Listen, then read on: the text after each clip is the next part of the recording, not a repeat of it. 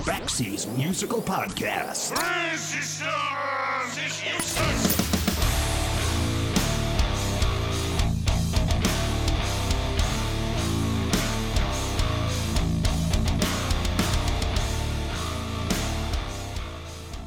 Between 1978 and 1987, The Cars released 6 studio albums.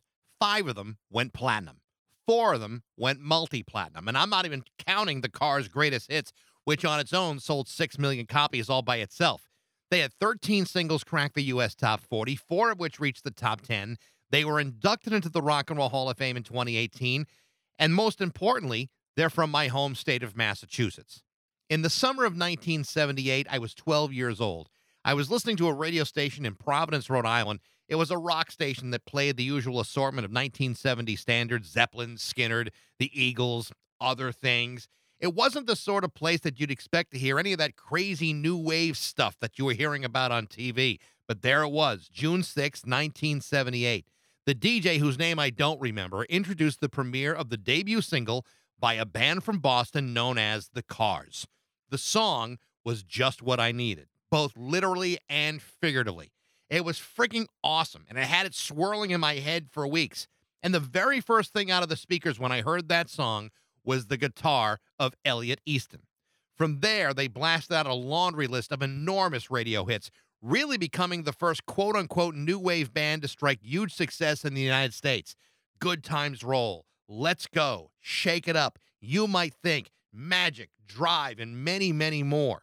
While people may choose to focus on the late Rick Ocasek or the late Benjamin Orr as the leaders of the band, do not, and I repeat, do not underestimate the unbelievable talents of their lead guitar player, Elliot Easton. Don't think Elliot's one of the all-time greats? Listen to the guitar in the song Candy-O. Listen to the guitar solo on My Best Friend's Girl. I mean, really listen to it. It's not just some fancy guitar flourish crammed into the middle of a new wave synthesizer band. Elliot Easton is a brilliant and often overlooked guitar player. Even some of the greatest guitar players that you know, the greatest guitar players in the world have said, damn, that guy is good. Elliot has just released a brand new album with his band Empty Hearts, featuring drummer Clem Burke from Blondie, Wally Palmar of The Romantics, and Andy Babiuk from the Chesterfield Kings, called The Second Album. It frickin' rocks. It is a real pleasure to talk to my guest today, Elliot Easton from The Cars, on Baxi's Musical Podcast.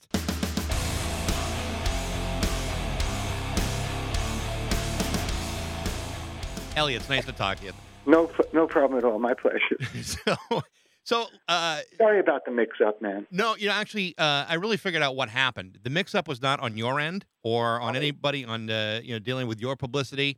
The real problem was the guy who set it up on our end, and I don't want to point fingers, but his name is Leonard, and Leonard is the one who is completely at fault for the screw up. But I appreciate your flexibility, and I appreciate you joining me today. It's not a problem at all. Not a problem. It's a real pleasure. Like I said, I did talk to Clem Burke a couple weeks ago about the Empty Hearts album. I think it's great. It's such a fun record. It sounds terrific. I mean, I think you and Clem really stand out. And I say that not just because I legitimately like the album. If I were talking to Wally or Andy, I'd probably say the same thing to them. What, that Clem and Elliot really stand out? No, that those two stand out, and you guys are slacking around. No, but it really is a great album. It's so much. It's a lot like the first one, but I think it sounds just. It's got a little bit more punch to it. It was great. I think it's trippier for sure, and it's like, you know what I mean? It's got like more different stylistic things and textures. Yeah. There's like some psychedelic stuff and some 12-string Rickenbacker and different things. We just kind of moved further out in different directions. There's one song, the one we call Death by Insomnia, that's kind of like a cold turkey plastic Ono kind of thing almost. Yep. There's a lot of different. There's "Well Look at You," which is like almost like a Memphis soul song, like a Booker T and the MGs kind of thing. I like that one. I like "The World's Gone Insane" and "The Best That I Can." Those are also two good tracks too. Yeah, and there's some good stuff on there, and like I said, I think it shows some growth in the band from the first album, where which is organic. It's just sort of like when we first formed the band, you're still finding your feet and seeing like what everybody's influences are and how they'll mesh with yours and what kind of sound you come up with together. But after being having the band for a few years and playing shows and being, you know, traveling together and meals together and, you know, laughing together and just really sort of really becoming a band instead of just a concept, then, you know, you can kind of grow with it when you see where everyone's coming from. And I think we did that on this record, you know. If the first album would be sort of like as an analogy, but bad one, let's say the first album is Meet the Beatles, so this one is more like Revolver. Yeah, I was. You know what I mean, though? It's kind of like you listen to the whole thing from beginning to end instead of like it's unlike like typical modern albums are just songs. This one flows, and every song is where it is in the sequence for a reason, and it, you know, it kind of you start off at point A, and we hope to send you, you know, set you down at point B, you know, a little trip, you know. I was going to ask you about you know, bands that, you know, have a chemistry together. Do you have any experience in that, or is this yeah, just a little bit. A little bit. Yeah, in my intro of the podcast that I mentioned something that I remember very specifically. You mentioned the Beatles, and I know, you know, for a lot of people they remember the Beatles being on Ed Sullivan. One of those things that I remember, and I remember it like it was yesterday, even though it was 32 years ago.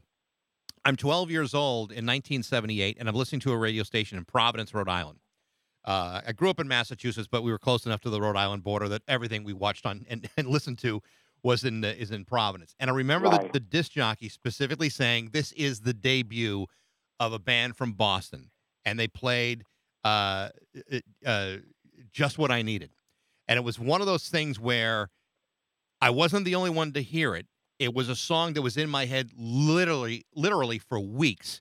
And I remember asking, you know, kids in school, like, have you heard of the Cars? And their reaction was, you're listening to that new wave punk shit. And I'm like, wait a minute, this is stuff. You know, I don't know if I was the only one, but, you know, back then, you guys really were the first quote unquote new wave band to be commercially successful in the U.S. That had not happened back in 1978. I suppose if you adhere to these journalistic tags like new wave and punk and heavy metal or whatever tag you want to put on, I mean, that's, we never said we're a new wave band or even really understood what that was about or cared. We were just a band, and that was just how the five of us played together.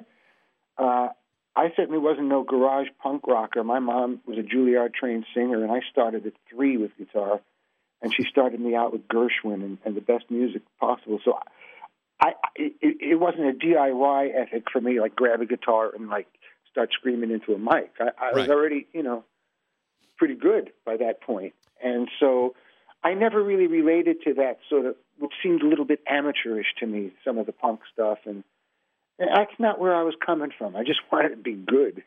Well, the thing about it is, you know, I think anyone who really, if you listen to the singles on the surface, you say, wow, these are really great songs. But if you really, you know, dive into the song and listen to what each individual member is playing, and you pay careful attention to the kind of performance that you're giving in those songs, it's like, it's very clear this is not just some new wave guitar player just, you know, filling in the cracks between keyboard flourishes. This is a guy who clearly knew what he was doing. That. And the other thing that occurs to me about the Cars, and I think it's also like one of the reasons that the music has endured, is I think a good part of it has to do with lyrics. Because I think of Rick as a poet, and unlike a lot of new wave songs, I think that the Cars and through Rick's lyrics always sort of explored more the dark side of the human experience. Yeah, you know. But it also, but there was relationships and things like that, and like, so, you know, we weren't walking on sunshine, if you know what I mean. I do. Because that's when I think new wave, you know, and that's not what we were. No, it wasn't. And it was a darker image. And when you think about it, you talk about endurance. So, you know, here I am working at a classic rock station and have been in Springfield for 25 years. And you know, 30 years in this business, there are very few new wave songs that have endured or aged as well as the Cars. And I think what you're saying holds true to that. And also the fact they're just well-written songs. You know, they just hold up, and they hold up, you know, so much better than, say, a Der Kommissar or, you know, Video Killed the Radio Star or any of those other things that came out approximately about the same time. Yeah, well, like I said, we were never trying to be that. You know, that was never part of who we were anyhow. Yeah. So when you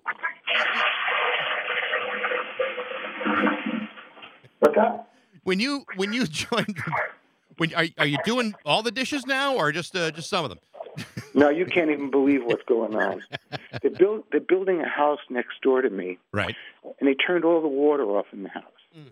So I didn't know that, and I used the toilet, and it won't flush. So the pool maintenance guy just came by, and he just gave me a tip. He said, take a bucket of water out of the pool and put it into the tank on top of the toilet and pour it in so it'll flush so you can, you know, get that nasty stuff down. So I'm doing that while I'm talking to you. You know what? I think that makes this even more important. No, I don't think you – when have you ever talked about a backed-up toilet in an interview before? I make a coherent conversation. And exactly, Elliot. That's what's so perfect about this. Absolutely. So I do want to go back to, like, the beginning of the band. I knew that, like... okay, just give me one more pour here. Sure, go right ahead. We can hold on. Okay, let's see if it flushes.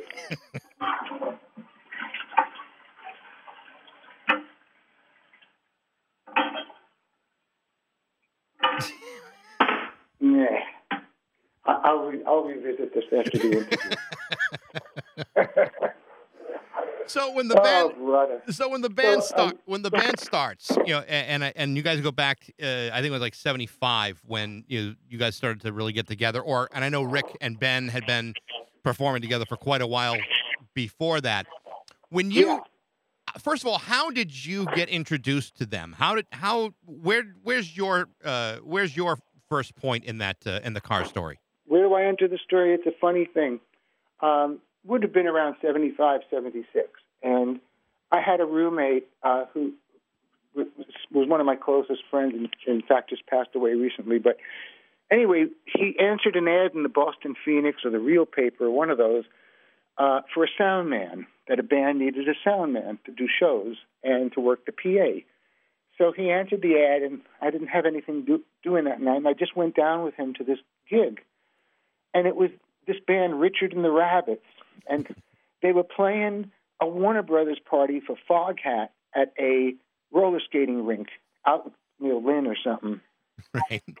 And they were the entertainment for this Foghat Warner party. And so I went with Alan, my roommate and my friend, and I was struck by the band.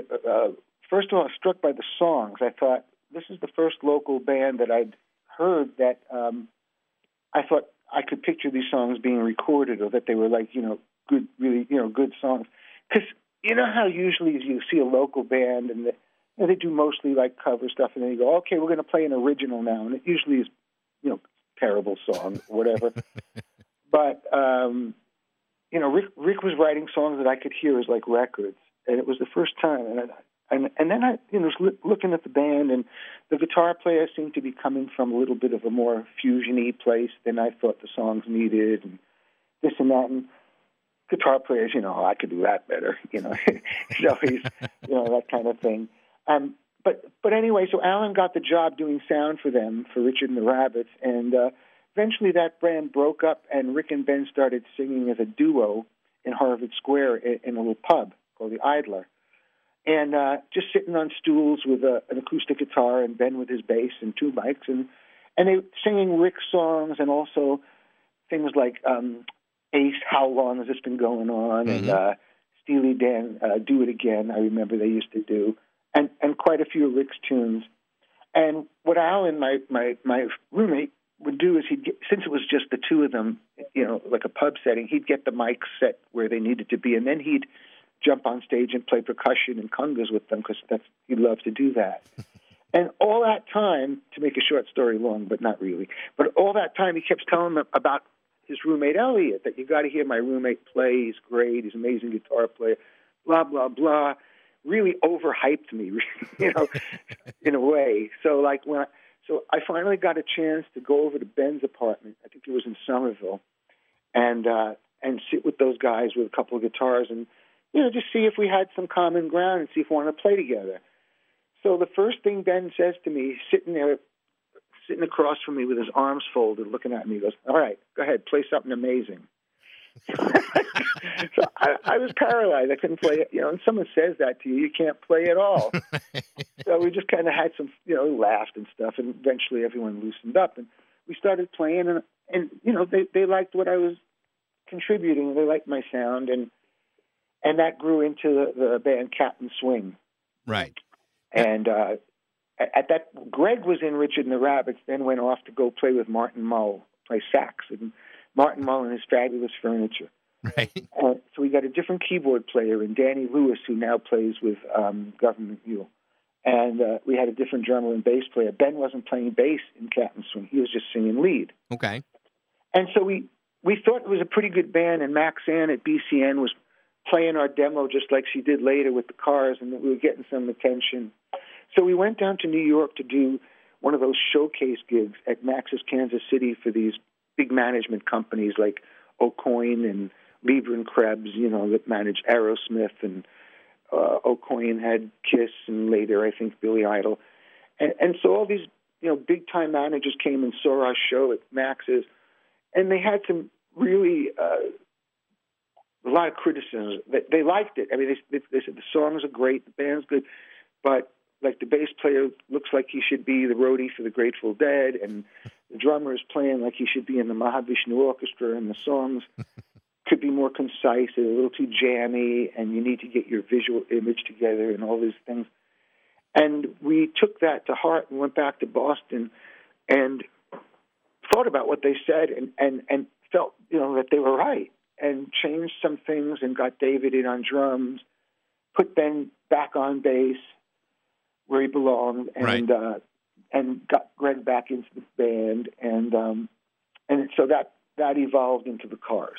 So once you had everybody together, and David shouldn't be discounted too. He was in the Modern Lovers, which is one of the most important bands to come out of Boston maybe ever. I mean, if you want to talk about punk rock, those guys might have invented it without a doubt. Because I mean, that album was recorded what, 72, before it was. Really, I mean, it's years ahead of its time, but yeah, those John Cale demos. So yeah, the connection to the Velvet Underground, even. I mean, they were seminal. But when you get all the pieces in play and everyone's together for the first time, you talk about chemistry with like the Empty Hearts. Do you feel that right away, or did it take a period of time before you say, I think we've got exactly what we need here? No, it felt good pretty early on. We'd been trying long enough with different combinations that we knew we had it right, and we knew exactly what we wanted. We auditioned a bunch of different drummers, and then we realized that David was playing at the Rat with DMZ and wasn't doing too much, and would be perfect. And that was like the missing piece of the puzzle. I read an article a few days ago. And the title was Why Elliot Easton is an Overlooked Guitar God. Well, to me, that's oxymoronic, because if you're writing articles like that, then I'm not overlooked. No, absolutely. But if it's the first article and you've been recording since 1978, you wonder, well, what have we missed here? But I got to tell you, you know what? I've been hearing that for like 35 years or more, like one of the most underrated guitar players. And to be honest with you, I feel pretty rated at this point. I think when you look that how much praise does a person need? I think when you've got 5 or 6 platinum albums under your belt, it's hard to be underrated by anybody. But one of the things I read about, and this may actually answer that question whether you were overlooked or not. I read a story that you had started off as a right-handed guitar player and then switch to left. Never. That didn't happen. That's nonsense. Okay, good. From there's pictures of me with my Mickey Mouse ukulele at 3, 1956, and I'm playing lefty. Because I was going to say, that sounds like someone who's really showing off to me. No, that's nonsense. Oh, I can't play righty. Good. That makes every guitar player that's heard that rumor feel a whole lot better. No more than they could play lefty. I mean, it's just a mirror image thing, and the way your brain is wired, I can't do anything about it. You guys went through a substantial period of time where it was almost like the Cars could do no wrong. I mean, it's like, you know, you release a single and all of a sudden it's you know, in the top 10 or the top 40, or you're doing videos and you're winning awards for them.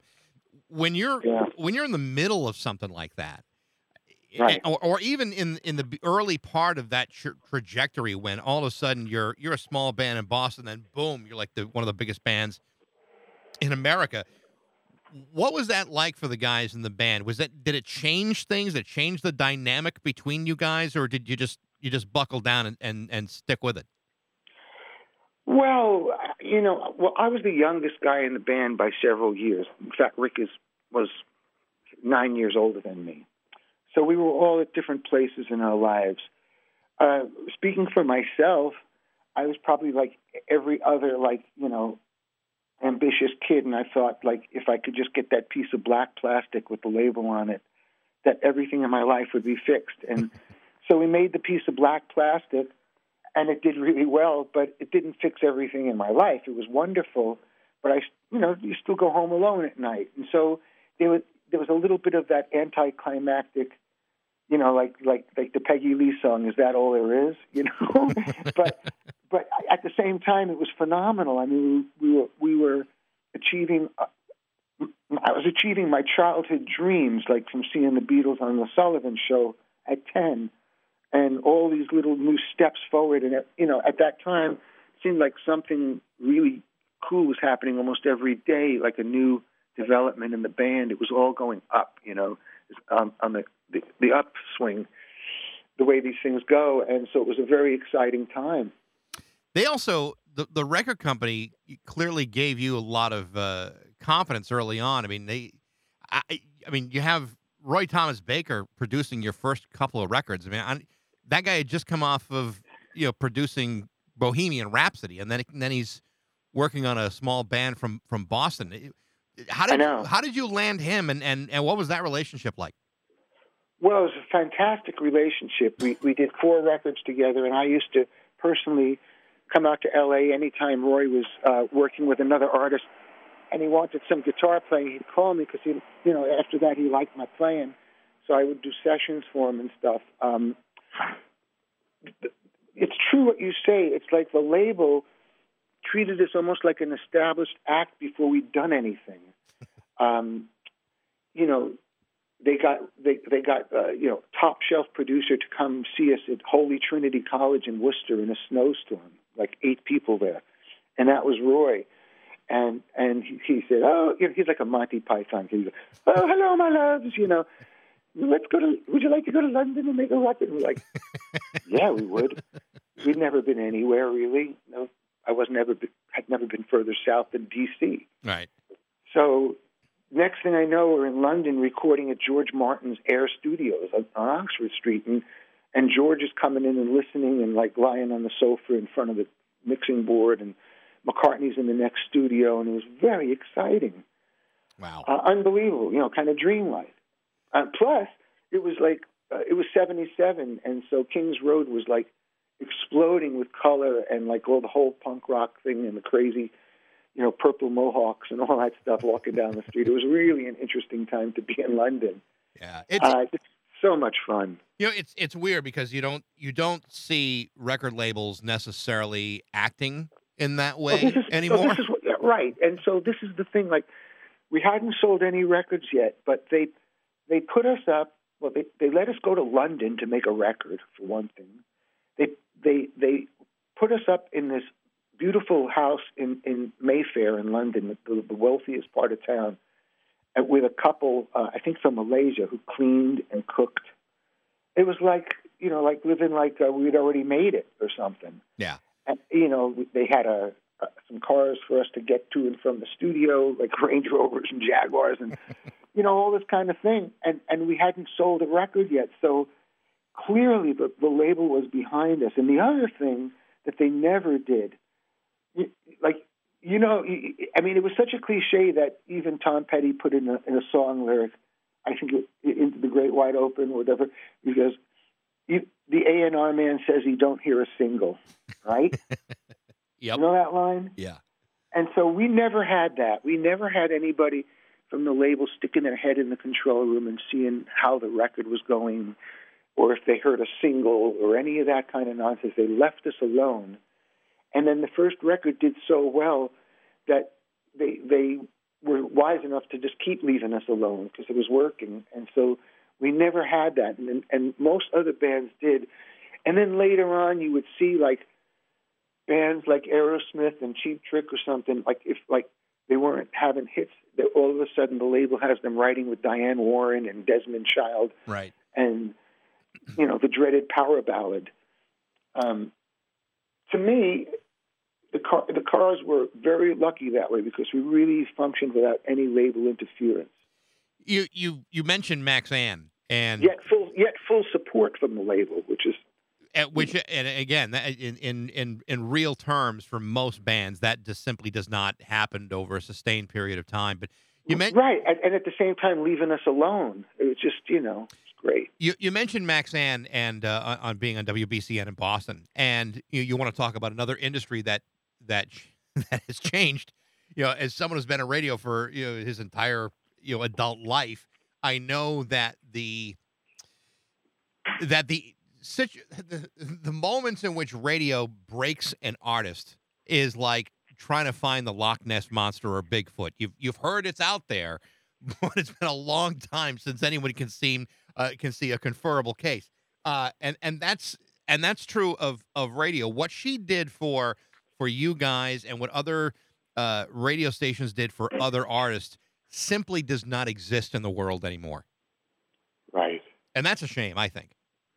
I do, too. I mean, I don't think it could ever happen again, because what happened with the Cars, the way we got, like, the one little miracle that everybody needs, like a little break, is, you know, Max was playing Just What I Needed and Best Friend's Girl demo tape in heavy rotation on BCN, and it started getting reported in the radio tip sheets, like the Gavin report.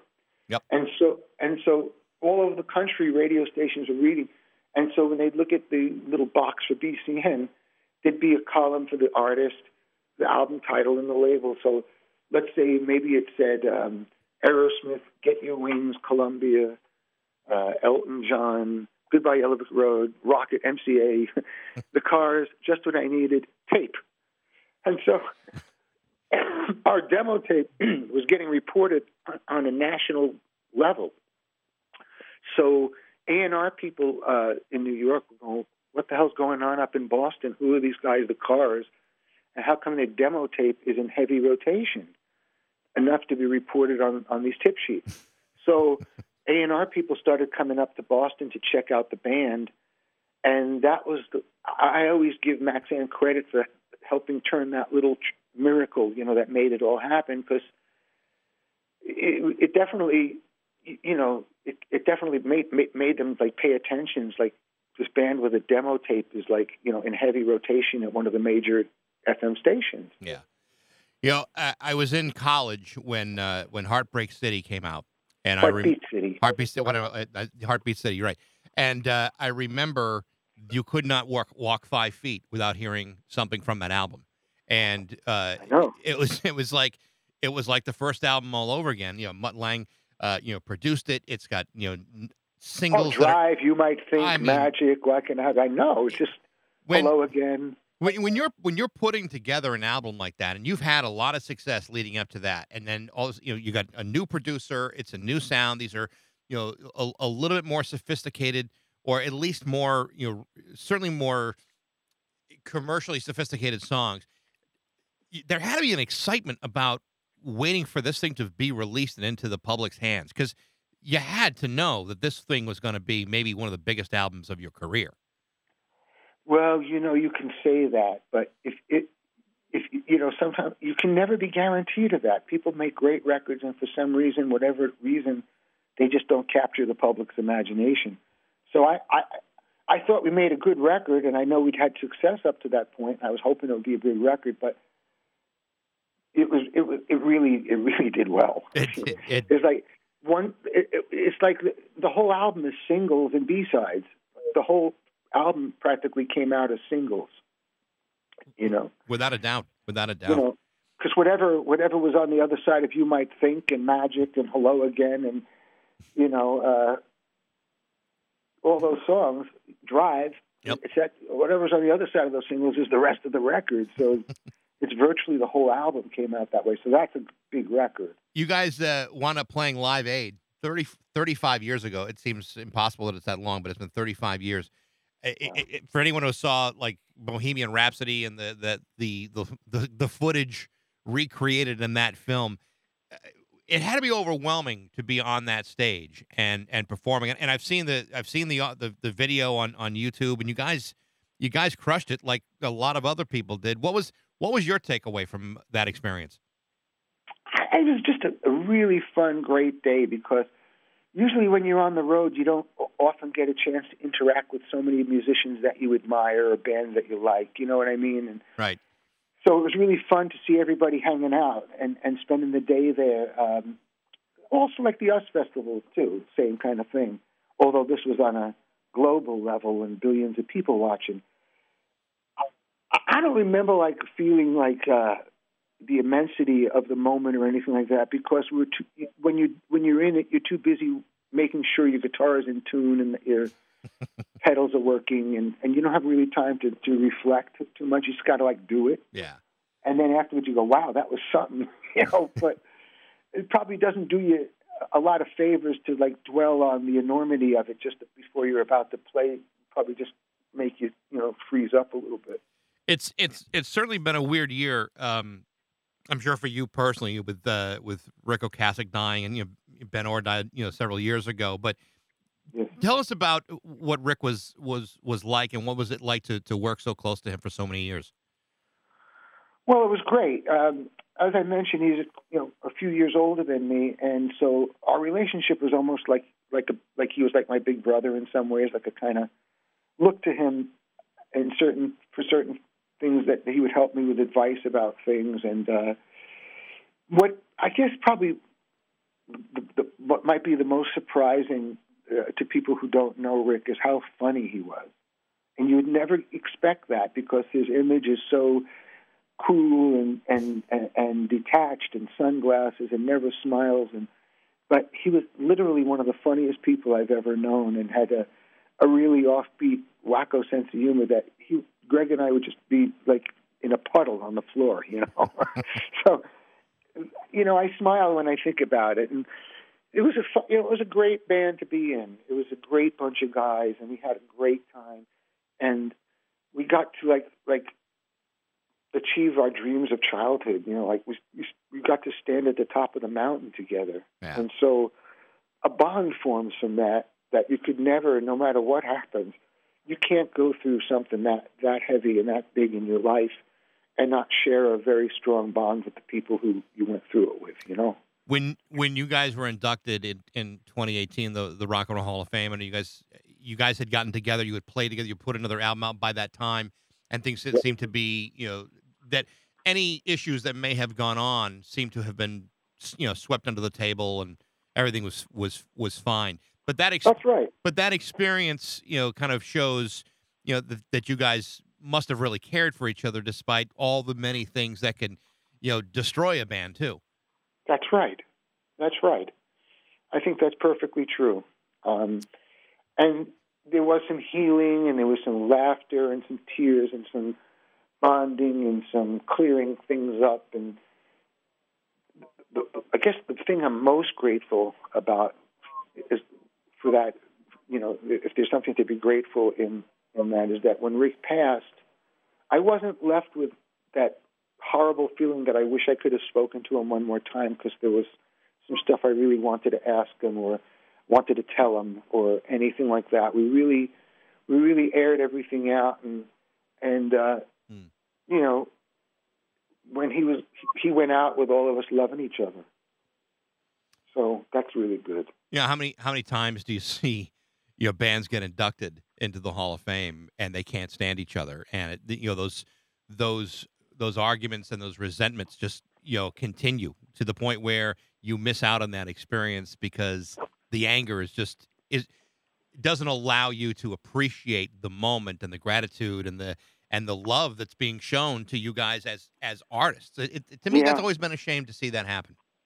Well, it's a shame. I mean, because, well, some people are very cynical about getting inducted in the first place, who don't think it means anything, or rag on it and say it's just baloney, and, you know, this one it should be in, they're not in, and what's this one doing in, and all that. But just speaking for myself, I wasn't cynical about it at all. It was really a moving experience for me, and like just one of those red-letter days in your life. I mean, my band got inducted into the Rock and Roll Hall of Fame, for fuck's sake. I mean, you know what I mean? Well, yeah. Well, you deserved it. What could be bad about that? Yeah. Now we're in history, and people will always know the Cars and learn about the music when they go to the museum. And to me, I just couldn't really see a downside, and I was really proud and really happy that we were in.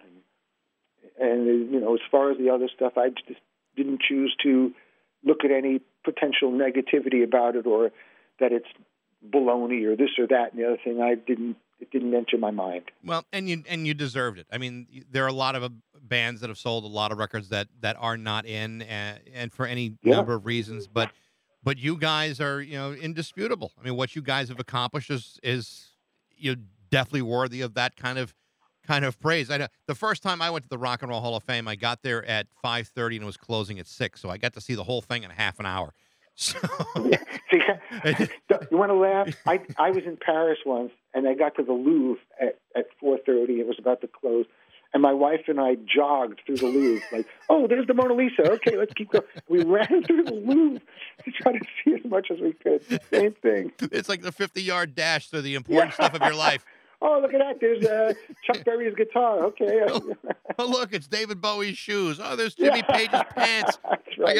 I gotta get to my car. Hopefully they'll validate. Yeah. And always exit through the gift shop. Elliot, like I said, I really do sincerely like the new album. Thank you. The second album, which I think is a very creative title. I don't know. If there's a third record, I'm going to put my 2 cents in for the title of that one, but it really is a very strong. Hey, you know what's funny about that? Like, you know, the Beatles have the Beatles' second album on Capitol, and I don't. I one of the guys, they thought it was a good title. I had a title for the album, and I guess the guys didn't want to go for it. But because we wanted like the record to be kind of trippy and have a lot of sort of like, you know, ear candy and stuff in it, I wanted to call it Earphone Heads, like the line from the Stones song "Live With Me." They got dirty necks, they got earphone heads. This 20th century, and I wanted to call the album Earphone Heads. But the other guys didn't think it was as brilliant as I did. Well, it's like the band Chicago. They had like 13 records in a row, all in numerical sequence, and then the 14th record, they actually give it a title. It's like, what the hell's this? Who can even follow? Other one, even the cover's the same. It's just their logo with a number. That's it.